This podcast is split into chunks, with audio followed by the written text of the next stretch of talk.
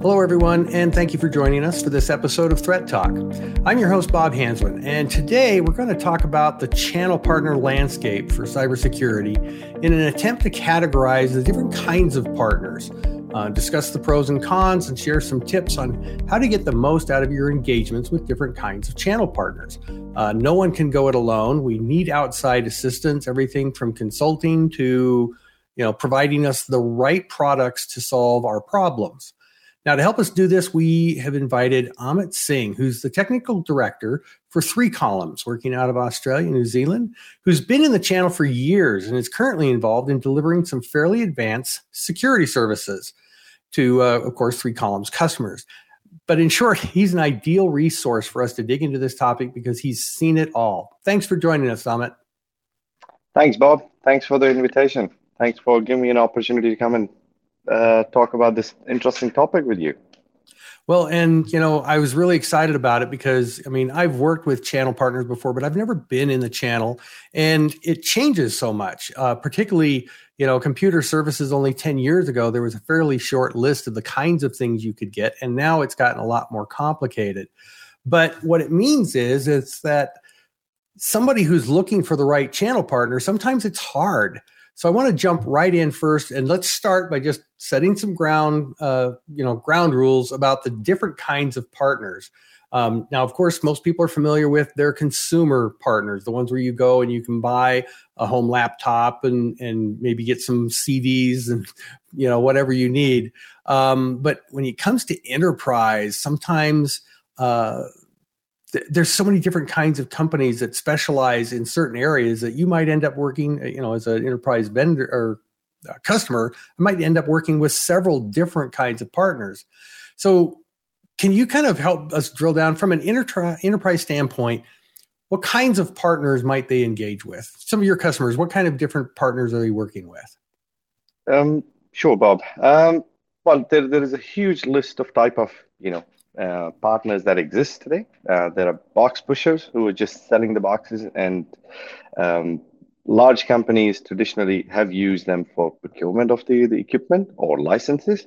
Especially with the cloud, uh, the whole landscape has changed because now you can just buy everything online. You know, you don't have to get your expensive hardware delivered to your data centers or anything like that.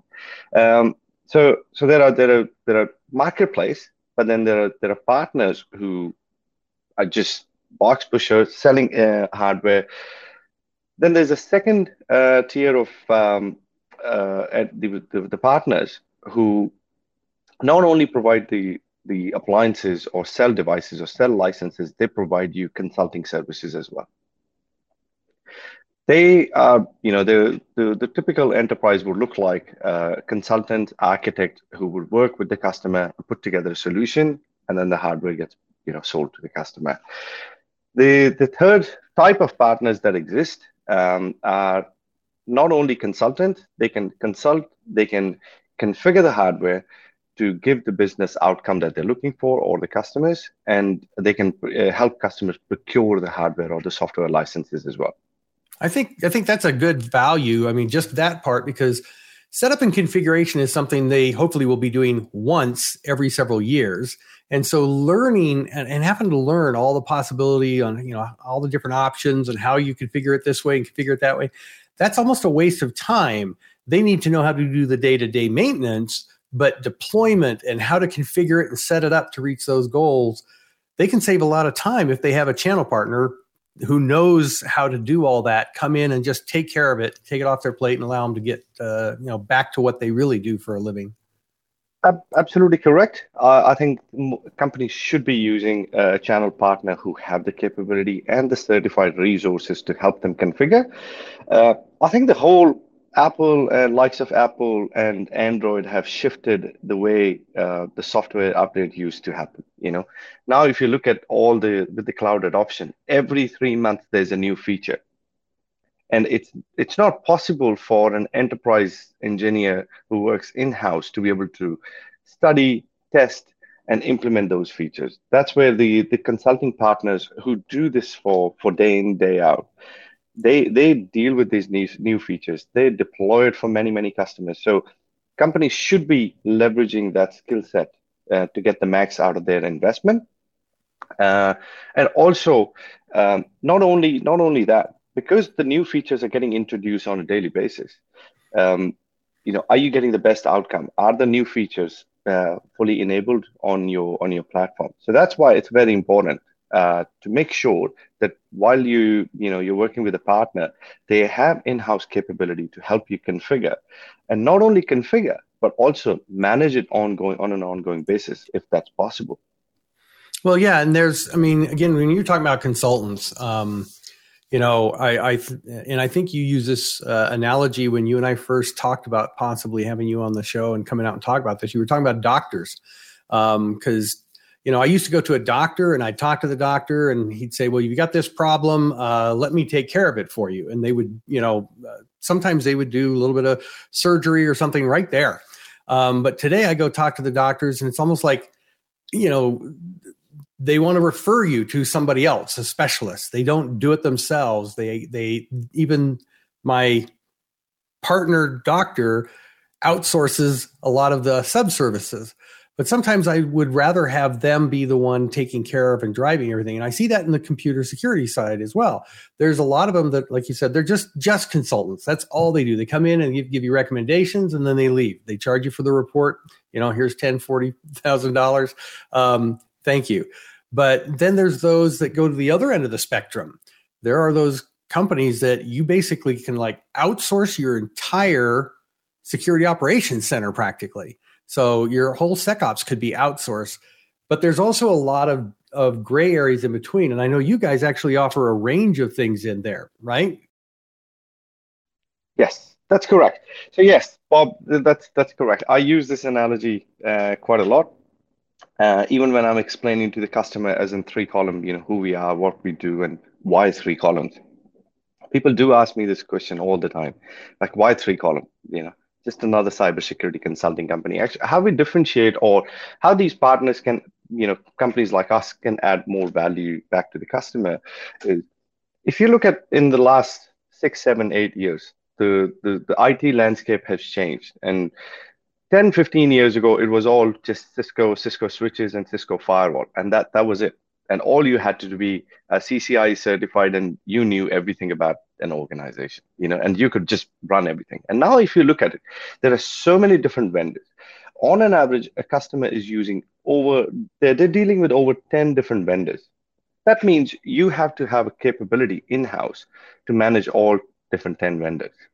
So, but those 10 vendors are becoming far more important. And, and you know likes of infoblox. They specialize in the the dns and the dhcp security. And there are there are other vendors who do you know other features really well.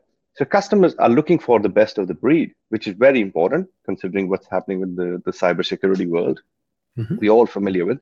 So partners like you know three column are becoming important. And why? Because not only we can consult not only we can sell the the product but we can also configure and manage it 24 by 7 for the customers. Because the customers will need some changes. The customers will look at at some stage to uh, you know enhance the feature set. Or sometimes we when we deliver projects it's not a project that's delivered you know in you know in, in one go. It could be divided into multiple phases so when you split a project in multiple phases, you need someone who's got the knowledge from the phase one to phase two to phase three, where, where we are, where we're going. So that's why it's becoming important for the customers, and that's why I, you know, I, you know, thought of building three columns because I couldn't find an Australian company that they were doing everything end to end in house for mm-hmm. their customers. Well, I want to let my listeners know because normally we come across the way we intend to be, which is fairly product and service agnostic. But I intentionally brought Amit on today um, because of a SANS survey. Now, we do some uh, podcasts on a variety of SANS surveys, and recently they came out with their annual SOC survey. They do one every year. So the 2023 uh, or 2022 SOC survey just came out a little while ago. And they kind of list here's all the things that a true SOC does. And if you're not doing most of these things, you probably don't really have a SOC yet. And that's okay. Companies, some companies aren't that mature yet. Um, but as you mature, you start having all of these functions that they include in their survey. And what was interesting in it, and the reason why I even reached out to Amit was because they show that increasingly companies are realizing that so many of these services are things that they don't do or aren't staffed, aren't skilled, aren't capable of doing very well. And they're outsourcing more and more of SOC functions. I've been amazed at the kinds of SOC functions that they're being outsourced. So if anybody wants to go see the kinds of functions and how how they're being outsourced, go back and take a look at the SANS SOC survey. You can find it on the um, Infoblox website. Just look for SANS under white papers. There's about a half dozen of them out there, and you'll see the SOC survey. So, I, I wanted to have you on here because the other part here, we're, we're about halfway through our time, and I want to make sure we talk about choosing the right partner because just because somebody offers these services um, doesn't mean that I really want to turn my multi million dollar uh, enterprise network over to them and just do what they recommend. So, um, what are some of the things that somebody can do realistically to just verify is this partner capable actually doing what I want them to do? Yep, sure. I think that's Bob. I believe that's very easy to uh, to go and validate that if you're the partner that you're planning to work with have all the right skill set. So, uh, a couple of things I always recommend to to the customers: uh, go and ask them for the similar kind of projects that they have delivered. That's that's the first most important thing. The product that they are or consulting or providing solution are they partner with that vendor to begin with? Are the engineers or the consultants certified? You know, in the organization there need to be more than one person certified in that organization because that has happened in the past that, that many many organizations they will just get one engineer certified become a certified partner. And you know when that when that engineer leaves what happens? You know you got a, a skill gap. So um, that's one thing but the, the one of the most important thing is the industry accreditation. Uh, are they working with, with government? Do they have any um, you know that builds that credibility you know I think the government piece is also becoming more important because, um, I mean, 10 years ago, there were some very basic OPCI DSS, you know, requirements that you had, which basically said, do you have antivirus on your endpoints and do you have a firewall? That was all it really was. But the rules and guidance and requirements at a government level, they just keep coming out and they're adding on top of it. It's getting pretty intense out there. And so that government awareness of the kinds of regulations you might need to stay on top of. I, I think that's extremely critical. Not just do you have your CISSP, you know, do you have all the right letter acronyms, but do you have that government accreditation? I think that's vital.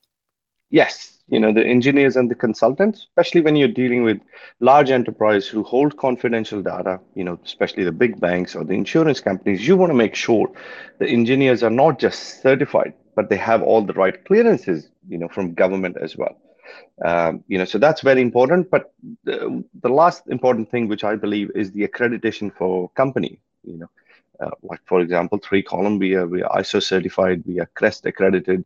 So that sort of certification that that brings in that credibility. Uh, you know, that's assessed by a third party that we have all the right controls and procedure in place to ensure um, data safety or you know the third party um, reduction of risk that every company is looking at at the moment. So that's very important.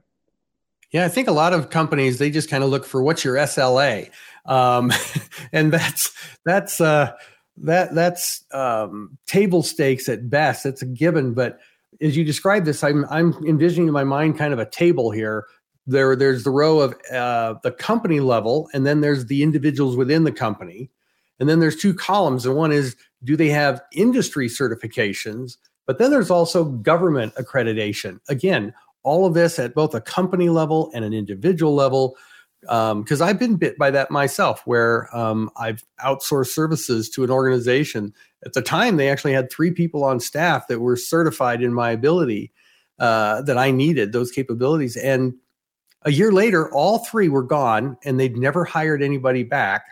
And uh, yeah, but I didn't know that until all of a sudden the the service I was paying for um, started having problems. You know, so now again, um, uh, I just want to make sure everybody's aware that part of the reason why, uh, and, and the main reason why we have Amit here today, um, and we plan on bringing him back a couple more times. We want to drill into some of these services in detail, but um, the the the channel landscape it continues to get um, more and more granular. There's people who specialize in different areas, but sometimes you need the right mix of of skill set because uh, Amit, you gave that example of stage one, stage two, stage three. Those are different projects, but they only work if they've been planned and implemented in a way that helps them be integrated and, and work properly. I mean, they get pretty complicated. Today's solutions are not that easy. That's true. Uh, the the solutions, uh, the the good thing with the the whole cloud and the API integration, all the solution, all the these products, they communicate with each other. Mm-hmm. So one of the things that I I also uh, encourage you know companies to look at the new MSPs or the, the, the channel partners that they would like to work with. Make sure they have the, the you know the depth and the breadth of uh, capability, not just one product. You know, there could be one company specialized in one. Well, unfortunately, these products talks to a wide range. You need a you need a, any security solution. It needs to integrate into a SIEM solution and if mm-hmm. it needs to integrate into a SIEM solution, needs to somehow integrate into your Azure Active Directory or your identity platform, PAM platform, and other security platform, threat intelligence. So you need a partner who who understand all of this and can get the best outcome, you know, for for you. Well, particularly in the cloud. Um, I mean, number one, uh, I do know of a couple companies that could probably make the claim that they're 100% cloud but that's an exception. The fact is, the world is hybrid.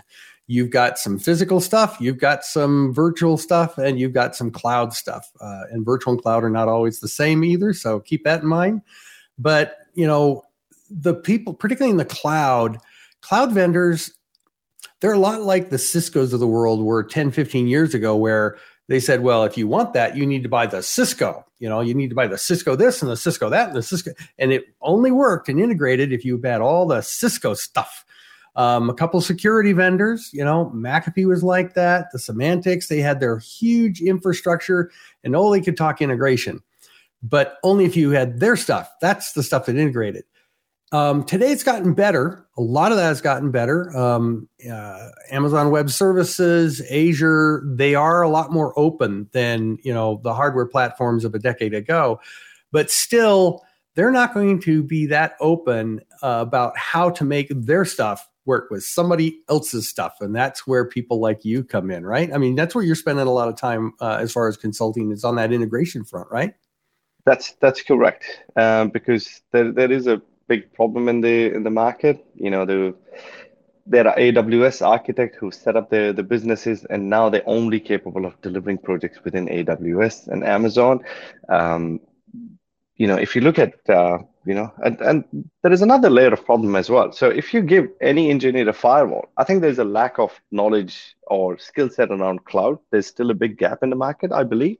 So if you take any engineer, give them a Cisco firewall, they know how to configure that appliance, plug in the console cable, and they'll just know how to configure it. But if you give the same engineer a Cisco firewall in the cloud, they just don't know how to set it up because they just know they just don't understand cloud. So that's why it's it, it's becoming far more important for companies when they're looking at skill set or the capability of a of a channel partner. Do they have cloud capability in house? Yeah, and and you pointed out during our early conversation that it's not just the capability, but the fact that you've done these things before. When somebody comes to you and engages you in in a new, uh, you know, in, in a new contract, you're not just bringing your expertise, but you're also bringing templates and things like that that you've used successfully in the past. So you're actually able to do it faster because you're reusing things that you'd already developed for for other solutions in the past, right? That's correct. Because sometimes customers go, I have this product, I know I need it because of a compliance. How do I use what other companies have done it? And that's where the use cases. So we talk about, you know, typical use cases. Hey, here are the 10 top use cases. What do you think about that? And then that's where we we do the consulting and we educate the customer how we can use this product better and what and how we can modify the use cases to meet uh, their infrastructure requirement.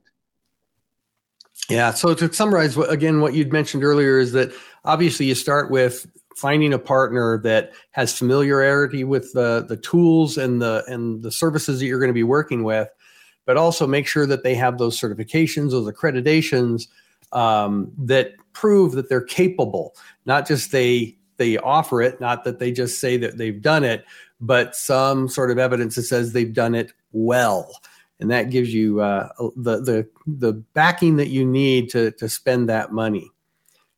Um, now, before we leave, um, you you know I've talked to you before. I want, want to have you come back and we'll talk. Uh, I want to really dig into red teaming, blue teaming, uh, and some of that uh, in another session. But um, today, for any last advice for our listeners who are wondering how the best way to use a channel partner, just make sure they're fully qualified. They have you know depth of services. Just just do the due diligence. They have all the certification uh, they have all the staff in house. That's very important, you know, in my opinion, because when you when the companies engage contractors, sometimes there's there's a knowledge is not properly transferred or documentation is not done properly. So it's very important to you know to make sure they have the capability in house to deliver the outcome for the business. Well, I really want to thank uh, Three Columns actually for uh, lending us you today. Thanks for being with us, Amit. Thank you. Thanks for the invitation, Bob. Really appreciate it. Thank you. And I want to thank you, all of our viewers and listeners, for your time. Join us next time as we continue our efforts to help you stay on top of cybersecurity and ahead of cyber risks on Threat Talk.